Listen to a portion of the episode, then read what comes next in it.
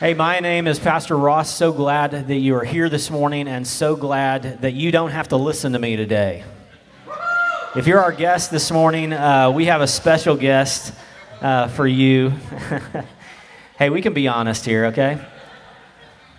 I'm tired of you too. It is good to have a break every once in a while, and it's really good. Uh, in all seriousness, uh, we do this occasionally throughout the year. It's so good. Uh, it's so rewarding for me to be able to share friends with you, uh, friends that have mentored me. Many of you remember Pastor Bruce that has been here numerous times, and, and this morning to be able to share a friend with you locally that I have just grown uh, to love. So it's my pleasure to introduce uh, Pastor Michael as well as his wife Sevi and, and many of his friends. And uh, one of the great blessings of being a minister in Frisco, uh, you should know this, um, is just there's an incredible ministers alliance that we have here in Frisco. We meet monthly for lunch. It's usually at a barbecue place. Uh, tomorrow it's at Rudy's. Um, but we have a great spirit uh, in this Ministers Alliance, and it's something that's really been fuel for me in ministry and encouraging. And uh, it's really a great group of people. And it's a very diverse, it's a, it's a group of evangelicals, but it's very diverse. And we come from different backgrounds and, and different theological de- denominations, and we don't have everything in common. But there's a great spirit of unity around uh, the scriptures and around the gospel of Jesus Christ. And it, it's really wonderful thing to have in our community. And these are, these are men from First Baptist Church, Frisco Bible Church, Hope Fellowship, uh, Calvary Chapel, King of Kings uh, Bible Church, uh, Mercy Church. Did I say that one? Um, and so a lot of great men. And I met Pastor Michael at one of these alliances about, I, I guess it was about uh, eight years ago. And uh, really, you know how when you meet someone, uh, some particular people, you just find yourselves that you have an affinity for them and, and you, your heart just goes out to them. And I, I had, I just felt instantly that affinity for Pastor Mike and uh, just really appreciated his spirit and his persona and his theological insights as well as, as some of his cultural analysis as we talked as ministers. And, and he has just become a friend and a, a dear friend, and we've shared coffee uh, many times together. And he and Sevi have been in our home and uh, so I've, I've just really grown to love him and I'm so excited uh, to share him with you this morning. As I said, Pastor Michael is the senior pastor of King of Kings Bible Church.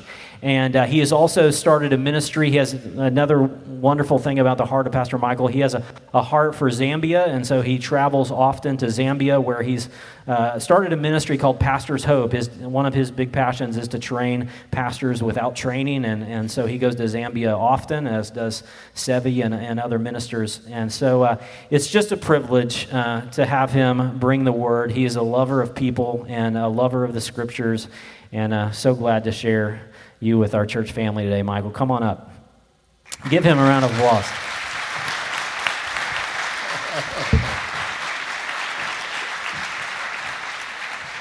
Love you, brother. Thank you, Thank you, brother. Good morning, my brothers and sisters. It is so great to break the bread of life with you today. And um, I am especially humbled to stand before you for many reasons, many, many reasons. Uh, one of which being that I know your pastor, Pastor Ross, to be one of the most discerning, cautious Bible teachers that I've met. And I know that he wouldn't ask just anyone to come and stand before you. So I'm humbled to be asked to share the gospel with you this morning. I must admit, though, I am somewhat intimidated because I know that in this room are many Bible scholars. I know some of you personally. I call you Bible scholars because I believe that you can't sit under Pastor Beebe's teachings without becoming a Bible scholar. The way he exegetes the text is absolutely amazing. And you know, there are times when many of us in Christendom will go to one another's website for encouragement. I've been to yours, and I've been encouraged by what I've heard. So I am uh, humbled and uh, to some extent intimidated. I know that John Bockelman will fact check me. And uh, so I look forward to that next coffee clutch. Having said that, on behalf of Pastor Sevi, my wife, the elders of King of Kings Bible Church, we extend our gratitude to you. We have mingled our prayers and our worship and our prayer with yours, and together they've gone up as a sweet aroma to the throne room of grace. And how awesome is that? There's really only one church. There's really only one body of Christ. And though we are here today in our earthly flesh, we shall be together forever as one family. And so I think it's about time that the church at large begins to act and to walk in the spirit of that which we are commanded to walk, and that is in unity and in togetherness. And so we are humbled to be here with you. Amen? Amen. So, with that, let us pray. Father God, in the name of Jesus, we bless you, we worship you, we praise you. We are grateful to be found in your presence. We're grateful to be found together as one body in Christ, as one fellowship today. Father, we ask that you would be exalted in the midst of this great gathering. We ask, Father, that you would lead us by your Spirit as we reason the scriptures. And so, Father, as we pray for one another, lifting up one another's families, one another's circumstances, one another's challenges, Father, we ask that you would do that which only you can do. Touch us, love us, heal us, be with us, lead us, hold us. We are your children. You are our Father. We are your property and you are our master. Therefore, Father, we commit all of our ways to you. We surrender completely to your lordship. We ask, Father, that you would be exalted, you and only you, in our hearts and in our minds. And so, Father, as we've opened our hearts, the soil of our hearts to you, we invite you now to plant the seeds of truth within us and show us how to cultivate that which you give us into crops of righteousness, crops of love, crops of outreach. Lead us in our respective ministries. Lead us in the articulation of our faith. And it is in Jesus' name that we ask, pray, and give thanks. And all the saints of God said, Amen. Amen. Amen. I'm going to keep my eye on the clock and I'm going to seek to avoid the tradition that I come from and uh, not keep you here longer than an hour and a half. Also. Please open your Bibles with me to the Gospel of Luke, chapter 10. Luke chapter 10, we'll be examining together verses 25 through 37. 25 37, Luke chapter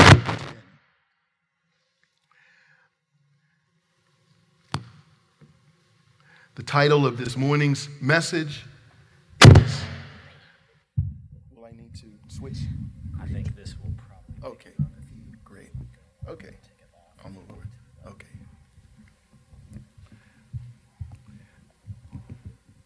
Thank you, brother. The title of this morning's message is The Truth of God's Word Must First Be Lived Before It Can Be Truly Understood.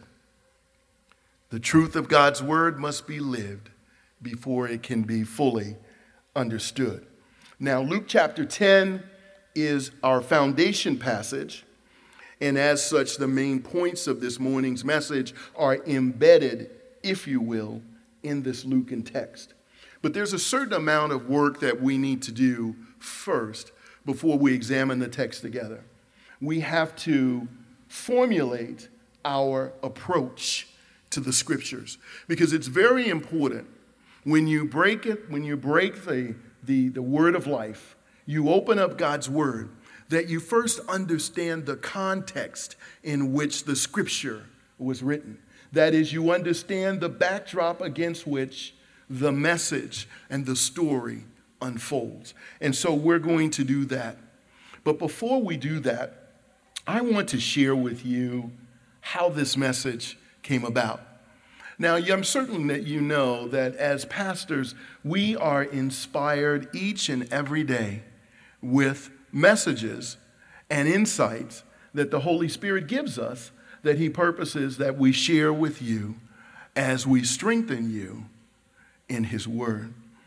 And so I want you to know that the message today was inspired by a morning devotion that I was reading several days ago, a couple of weeks ago, and that devotion was penned by the late, great preacher, pastor, theologian, A.W. Tozer. I love Tozer. I love his insights, and I love the conservative approach that he takes to God's word. Most every day I treat myself to a devotion either written by him or by Oswald Chambers.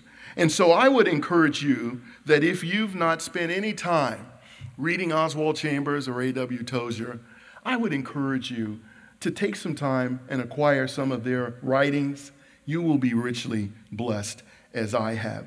There are times when Pastor Ross and I will text one another and we'll say, Did you read Oswald Chambers today? He was off the chain, wasn't he? And so I would encourage you uh, to do that. Now, in that particular devotion a week ago, Tozer reflected on what it means to live the truth. What it means to live the truth. And during that devotion, Tozer made three important points as he contemplated the meaning of living the truth. And those points are noteworthy for us as the body of Christ and it's important, I believe, as led by the Spirit of God, that we understand those three points as we set up our approach to our foundation text. Point number one Tozer posits that the truth of God's word to be understood must be lived.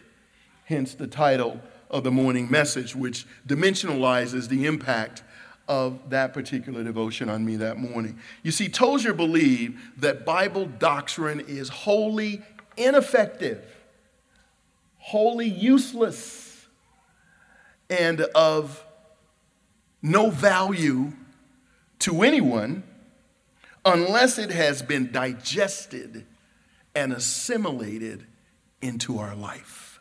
And so, what Tozer is saying is that until we assimilate and digest God's word into our daily uh, act, into our daily actions, that word is simply head knowledge.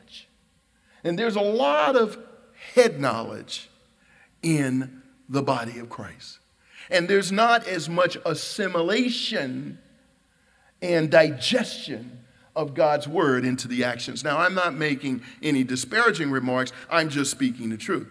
And this is why your pastor and many pastors of this day exegete the scriptures rather than running off and giving a word of knowledge on anything and everything that doesn't relate to God's word. And the second point that Tozer makes is that living the truth of God's word was not only an important element in the Old Testament teaching of the prophets, but it was also the central theme of the moral teachings of our Lord and Savior Jesus Christ. You see, our Lord and Savior intended that everything He taught would be assimilated into the actions of our daily lives and not to be taken simply as head knowledge. Which is why you will see a recurring theme in the Old Testament that says we are to be what? Doers of the word rather than simply hearers of the word.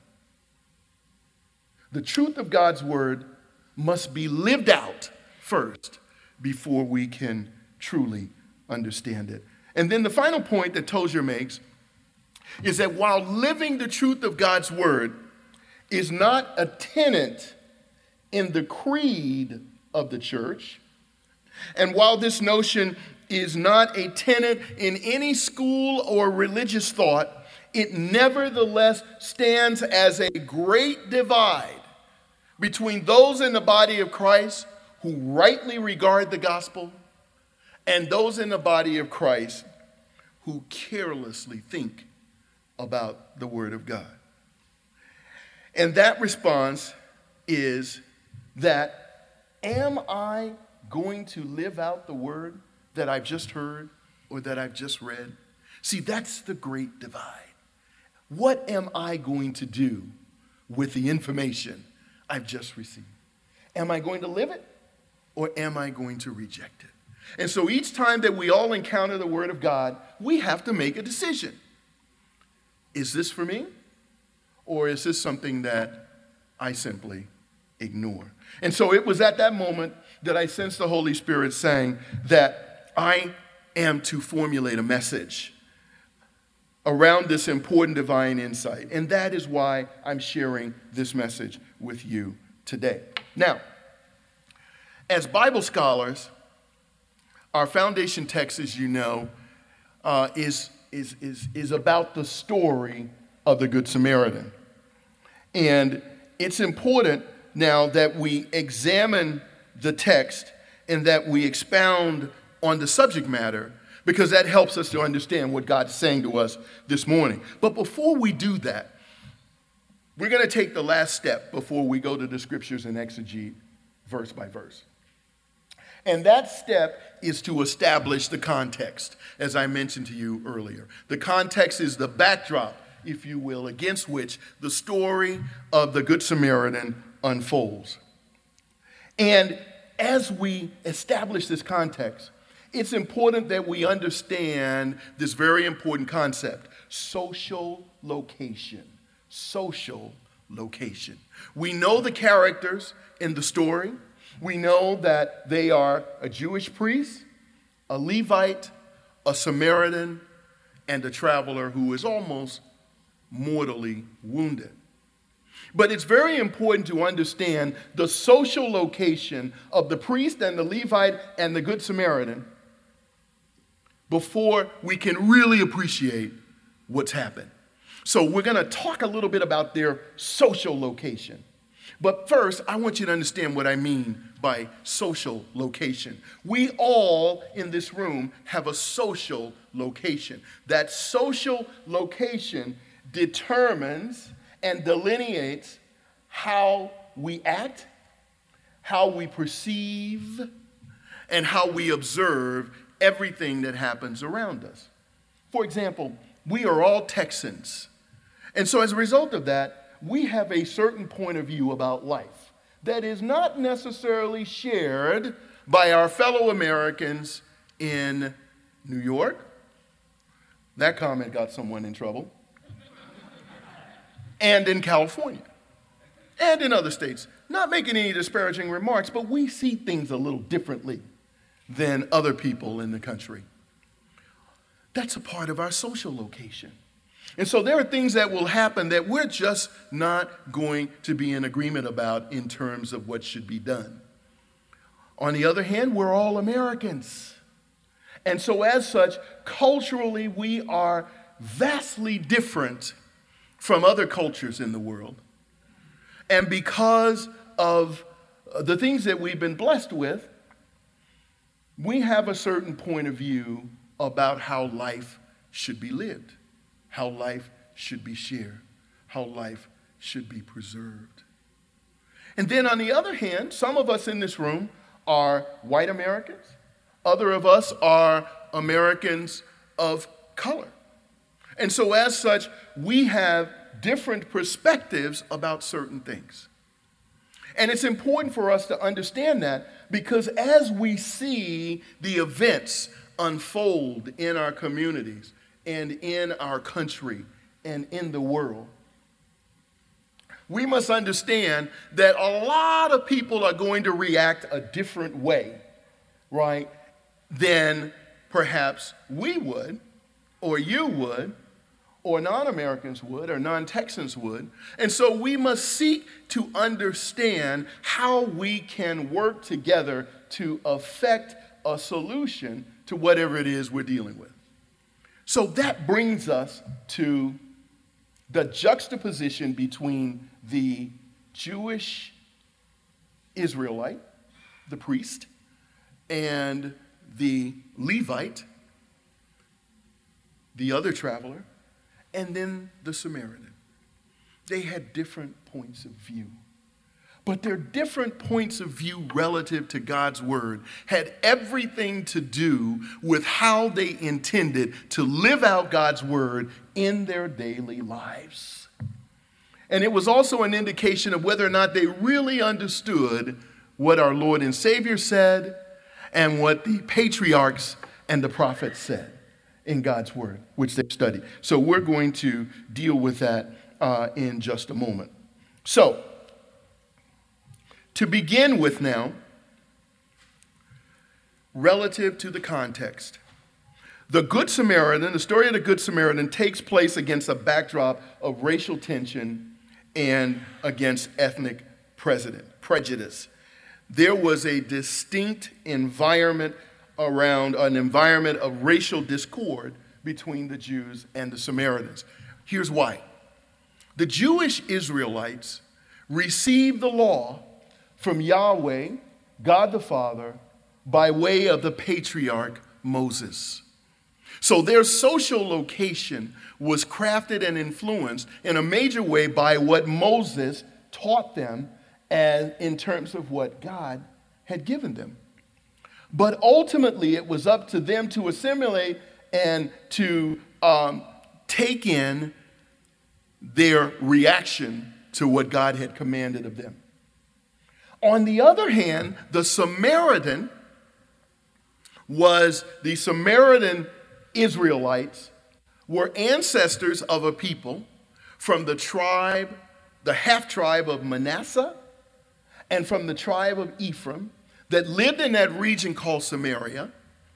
And when the Assyrian kingdom defeated them and carried away the vast majority of their ancestors, the king of Assyria, in turn, shipped in various pagan tribes and cultures to fill in that vacant space.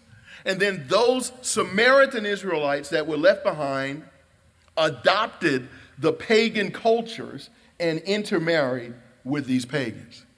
And so, right away, the Jewish Israelites see the Samaritan Israelites as being less than a people. Right? You should also know that all of the criminals of the outside of the Samaritan area resettled in Samaria. All of those who had been excommunicated from Judaism settled in Samaria. And so, as a result, there was this discord. And this is very important because this is going to set up why things happen the way they did and what the Lord is saying to us in terms of living out His word. Are you with me so far? All right. So, Jesus, our Lord and Savior, taught the Samaritans himself. Remember the woman at the well? It began with her and then eventually, all of her people were taught because our Savior decided to hang around a few more days and teach them from his hand. So they had learned the Word of God directly from our Lord and Savior Jesus Christ, and his oral tradition had been preserved in them, and as such, they began to right the ship. But as far as the Jewish Israelites were concerned, they were still the same wretched people. So you see, the point of view here that God wants to make, the point that God wants to make relative to this point, is that we shouldn't be so critical about other people, right, in terms of how they've received the Word of God. Because everyone assimilates the Word of God differently. And everyone has been given an opportunity to repent and evolve and to grow in the Lord. But a lot of times we are somewhat critical. And we're critical because we come from a different social location. So we must understand that as we approach this text. All right? So let's go to the Lucan passage here now. Um, Luke chapter 10, verse 25. I'm going to read um, verses 25 through 37. I'm reading from the English Standard Version, and I'd like you to follow along with me. Verse 25, and behold, a lawyer stood up to put him to the test, saying, Teacher, what shall I do to inherit eternal life? He said to him, What is written in the law? How do you read it? And he, the lawyer, answered, You shall love the Lord your God with all your heart and with all your soul and with all your strength and with all your mind and your neighbor as yourself. And he said to him, You have answered correctly. Do this and you will live. But he, desiring to justify himself, said to Jesus, And who is my neighbor? And here it comes. Jesus replied, A man was going down from Jerusalem to Jericho, and he fell among robbers who stripped him and beat him and departed, leaving him half dead. Now, by chance, a priest was going down that road and when he saw him, he passed by on the other side. So likewise, a Levite, when he came to the place and saw him, passed by on the other side. But a Samaritan, as he journeyed, came to where he was, and when he saw him, he had compassion. He went to him and bound up his wounds, pouring on oil and wine. Then he set him on his own animal and brought him to an inn and took care of him. And the next day, he took out two denarii and gave them to the innkeeper, saying, Take care of him, and whatever more you spend, I will repay you when I come back. Which of these three? Jesus asked do you think proved to be a neighbor to the man who fell among the robbers? And the lawyer said, The one who showed him mercy.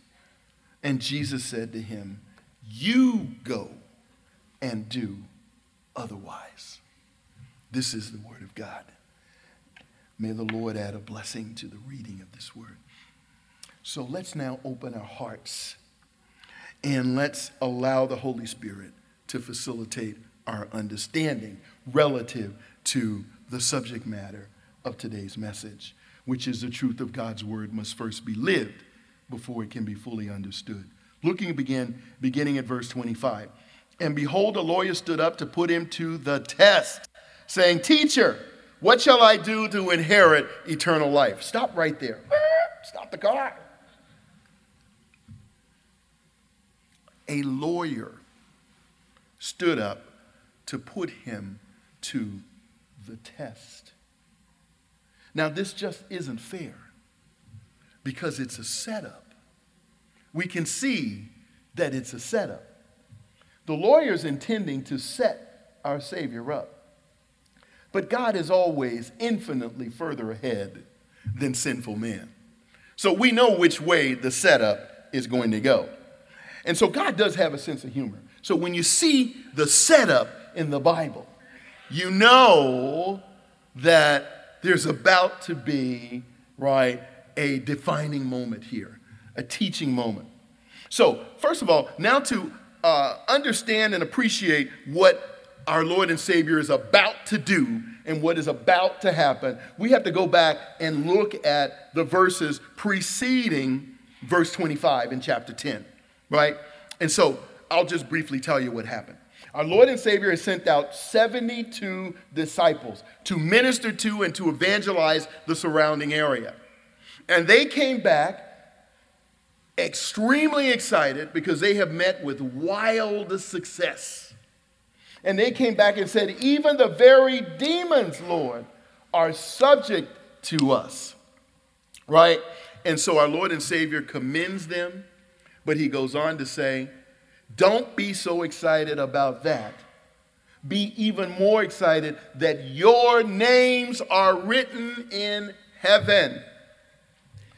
So now you can imagine that lawyer The Bible scholars are silent, the Bible's silent about who he is, but we know from our studies that there were two groups of temple leaders in that culture, right? There were the Pharisees and there were the Sadducees. The Pharisees were more um, um, uh, religiously inclined, the, the, the, Sadducees were more politically inclined, so chances are this, this lawyer may have been a Sadducee. I'm just deducing that. That's not in the text. And the Bible is silent about who he is. But what is obvious is that at some point, that lawyer overheard that conversation, that proclamation that our Savior made. And if he didn't overhear it, obviously he was privy to what was said. Because you can tell when he stands up to test Jesus, he was offended and he wanted to justify himself and demonstrate that he also was entitled to eternal life. In addition to the disciples who were unlearned and unschooled, right? So, in response to what had happened, Jesus says in the preceding verses, verse 19, Behold, I've given you, I, I have given you authority. He's talking to the 72. I have given you authority to tread on serpents and scorpions and over all the power of the enemy, and nothing shall hurt you. Nevertheless, do not rejoice in this, that the spirits are subject to you, but rejoice that your names are written in heaven. And in that same hour, he rejoiced in the Holy Spirit and said, I thank you, Father, Lord of heaven and earth, that you have hidden these things from the wise and understanding and revealed them to little children. Right? Father, for such was your gracious will. So the implication here is that the lawyer was among the wise and the 72 disciples, right, were among the little children. So, what's happening here? Here's what's happening. What's happening is that there's a little bit of a instance of friction between the lawyer and our Savior. Obviously, he didn't know that he was talking to God, God incarnate in the flesh. We'll grant that. We have the benefit of knowing that from where we are in this perspective that we are.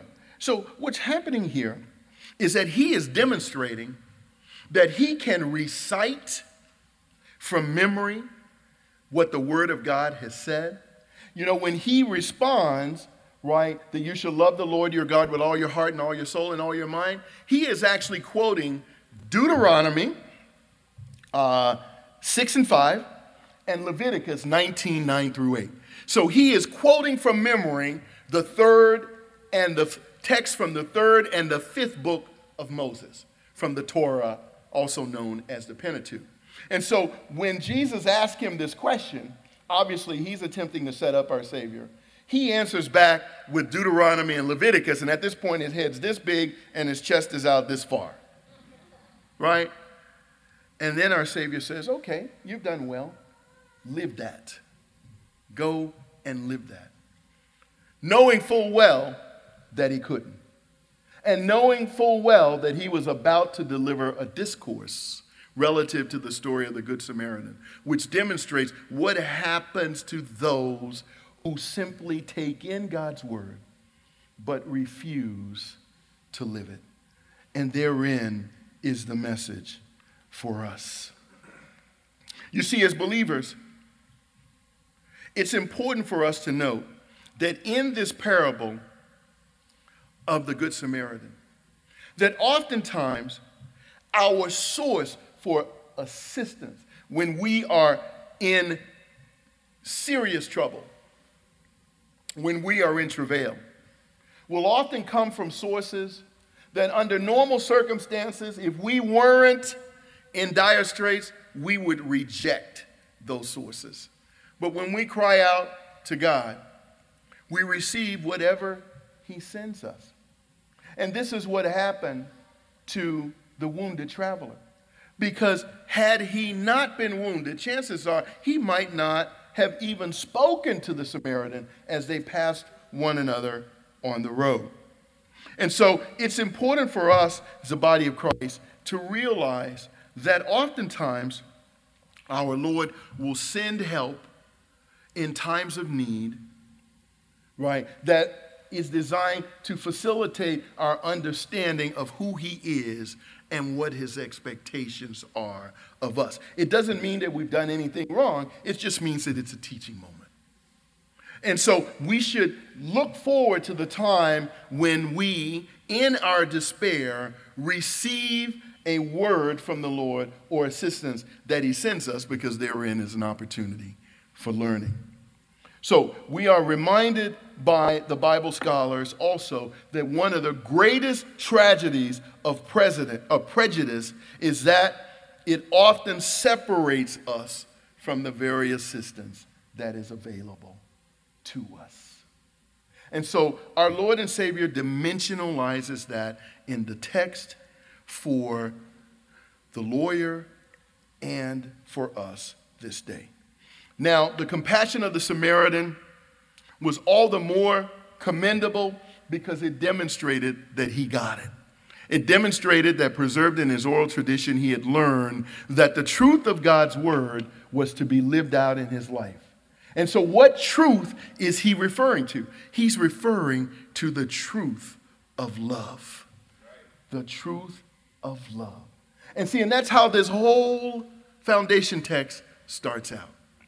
Jesus wants to teach the lawyer and subsequently the church of all times that we must live the truth, the truth being love. We must walk in love and live in love, lest we fail to understand who God is. And so that's our challenge today. Are we prepared to walk in love? Or are we simply going to hear this message, go in this ear, and out the other? But you might say, so what does walking in love looks like? Well, that's for all of us to understand. That's the beauty of love. When you love someone, you want to demonstrate your love. And so, in order to demonstrate your love, you've got to think about how you're going to demonstrate it, how you want it to be received, and how you suspect they will respond based on how you are demonstrating your love. So immediately you begin to think about the object of your love and what it is they appreciate and they value. So right away, you begin thinking about the needs of others. The needs of others. So, this is what Christendom and the church is all about discerning the needs of others. The greatest need of a dying world is that of a Savior. And so when we're walking in love, we are sharing the gospel of Jesus Christ. And there are many ways to share the gospel. But sadly, many of us in Christendom do not share the gospel of Jesus Christ in the course of our regular day. So we can't appreciate the gospel as much as we could because we're not walking in the sharing of the gospel and the love of Christ. And so this is the conviction that falls on us all this morning. And that is the truth the ultimate truth of God's word is that God so loved the world that he gave his only begotten Son, that whosoever shall believe in him shall not perish, but shall have what? Amen. Amen. That's the ultimate truth. So, are we walking in that? Are we sharing that? You know, the fact that there is still breath in our mortal bodies this morning demonstrates how much the Lord loves us because He knows where we are in that. But He's giving us another chance. When we walk out of here today, He's saying, You have another chance to start all over again, evangelizing the world, according to Matthew 28, which, by the way, is the last thing that he told us before he ascended. Right? All of you that are parents, oftentimes we say to our kids, What did I tell you? I just told you that a moment ago. What happened? Really? This is how perhaps we are seen as the body of Christ. What did I tell you? What did I say before I ascended? Go into the world, right? But yet, are we going? But we still carry the mantle of evangelicals, right? So, Paul, in his theology and in his many writings, he writes from a perspective of what's known as the indicative and the imperative. Paul says, You are a child of God, therefore walk as a child of God. Therefore act as a child of God. So you see these thematic threads that are running through the Word of God. And so, what we're being commanded to do by way of the story of the Good Samaritan is we're being commanded to understand that the Samaritan was demonstrating that he got it, while the keepers of the law, right, the priest and the Levites, were demonstrating either A, they didn't get it, or B, they had no intentions of understanding and assimilating God's word into their lives. And so here are the main points of today's message. Point number one if you know the truth of God's word, live it. Head knowledge is not enough. On the other hand, living the truth enhances our understanding of it. We've said that. But even more so, living the truth changes us and opens us to receive greater truth. And the same is true of love. Walking in love opens us up to receive even greater love from those that we are articulating our love for. And that goes for our spouses, our families, our friends, our neighbors, and those around us that are in travail. We watch it on the TV every day, right? And our first response when we see Dallas burning or we see South Carolina burning, our first response is not always the best response. We should demonstrate our love for all of those that are in travail by praying for them. Amen. Father, I know you love them. And I know your desire is that they would be brought to a place, you're assuming that they're not right in the body of Christ, which is a bad assumption, but at least based on the actions that you're seeing, right, they're not walking in it, right? All right, believers don't burn stuff and destroy property and all of that. Amen. Right? So you say, Lord, I am going to pray for this person. I am going to pray for these people. Because at that point, that's the best you can do. But our first response because of our social location, oftentimes is to feel guilty about who we are and where we are and what we've been blessed to have. We have been blessed in this great community of Frisco, in this great country of America. We have been blessed in such a way to be a blessing to others. And we can share that blessing by calling upon our understanding of the gospel and and, and, and, and beseeching our Heavenly Father to move by His Spirit on those circumstances and touch the hearts of all of those that are in travail. Point number two God is not impressed by how much of His Word we know or how we can recite from memory His Word, like the lawyer. Instead, God is pleased when we endeavor to articulate our understanding of His Word in our daily actions. Amen. They show that we get it. Amen? Amen? And so, in the final seconds that I have, I'm going to close by reading uh, from Tozer's devotion from that week, which will serve as a capstone for this morning's message. Tozer writes We must be willing to obey if we would know the truth we must be willing to obey if we would know the true inner meaning of the teachings of Christ and the apostles. This view prevailed in every revival that ever came to the church during her long history. Indeed, a revived church may be distinguished from a dead church by the attitude of its members towards the truth. The dead church holds to the shell of truth while surrendering, while without surrendering to the will of it. While the church that wills to do God's will is immediately blessed with a visitation of spiritual powers. Theological facts are like the altar of Elijah on Mount Carmel before the fire came. That altar was correct, it was properly laid, but it was altogether cold.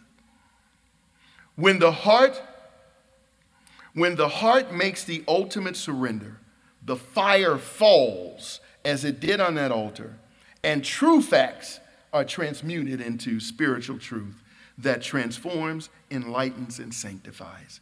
The church or the individual that is Bible taught without being spirit taught, and there are many of them, has simply failed to see that truth lies deeper than the theological statement of it. Amen. And so my closing exhortation to you, again, which is taken from Tozer, is that God does teach us his way. Are we walking in his way? Unless we do, our hearts will become divided, our faith will be reduced simply to intellectual affirmations. And that is not a place that we want to be. Amen? Amen? Let us pray.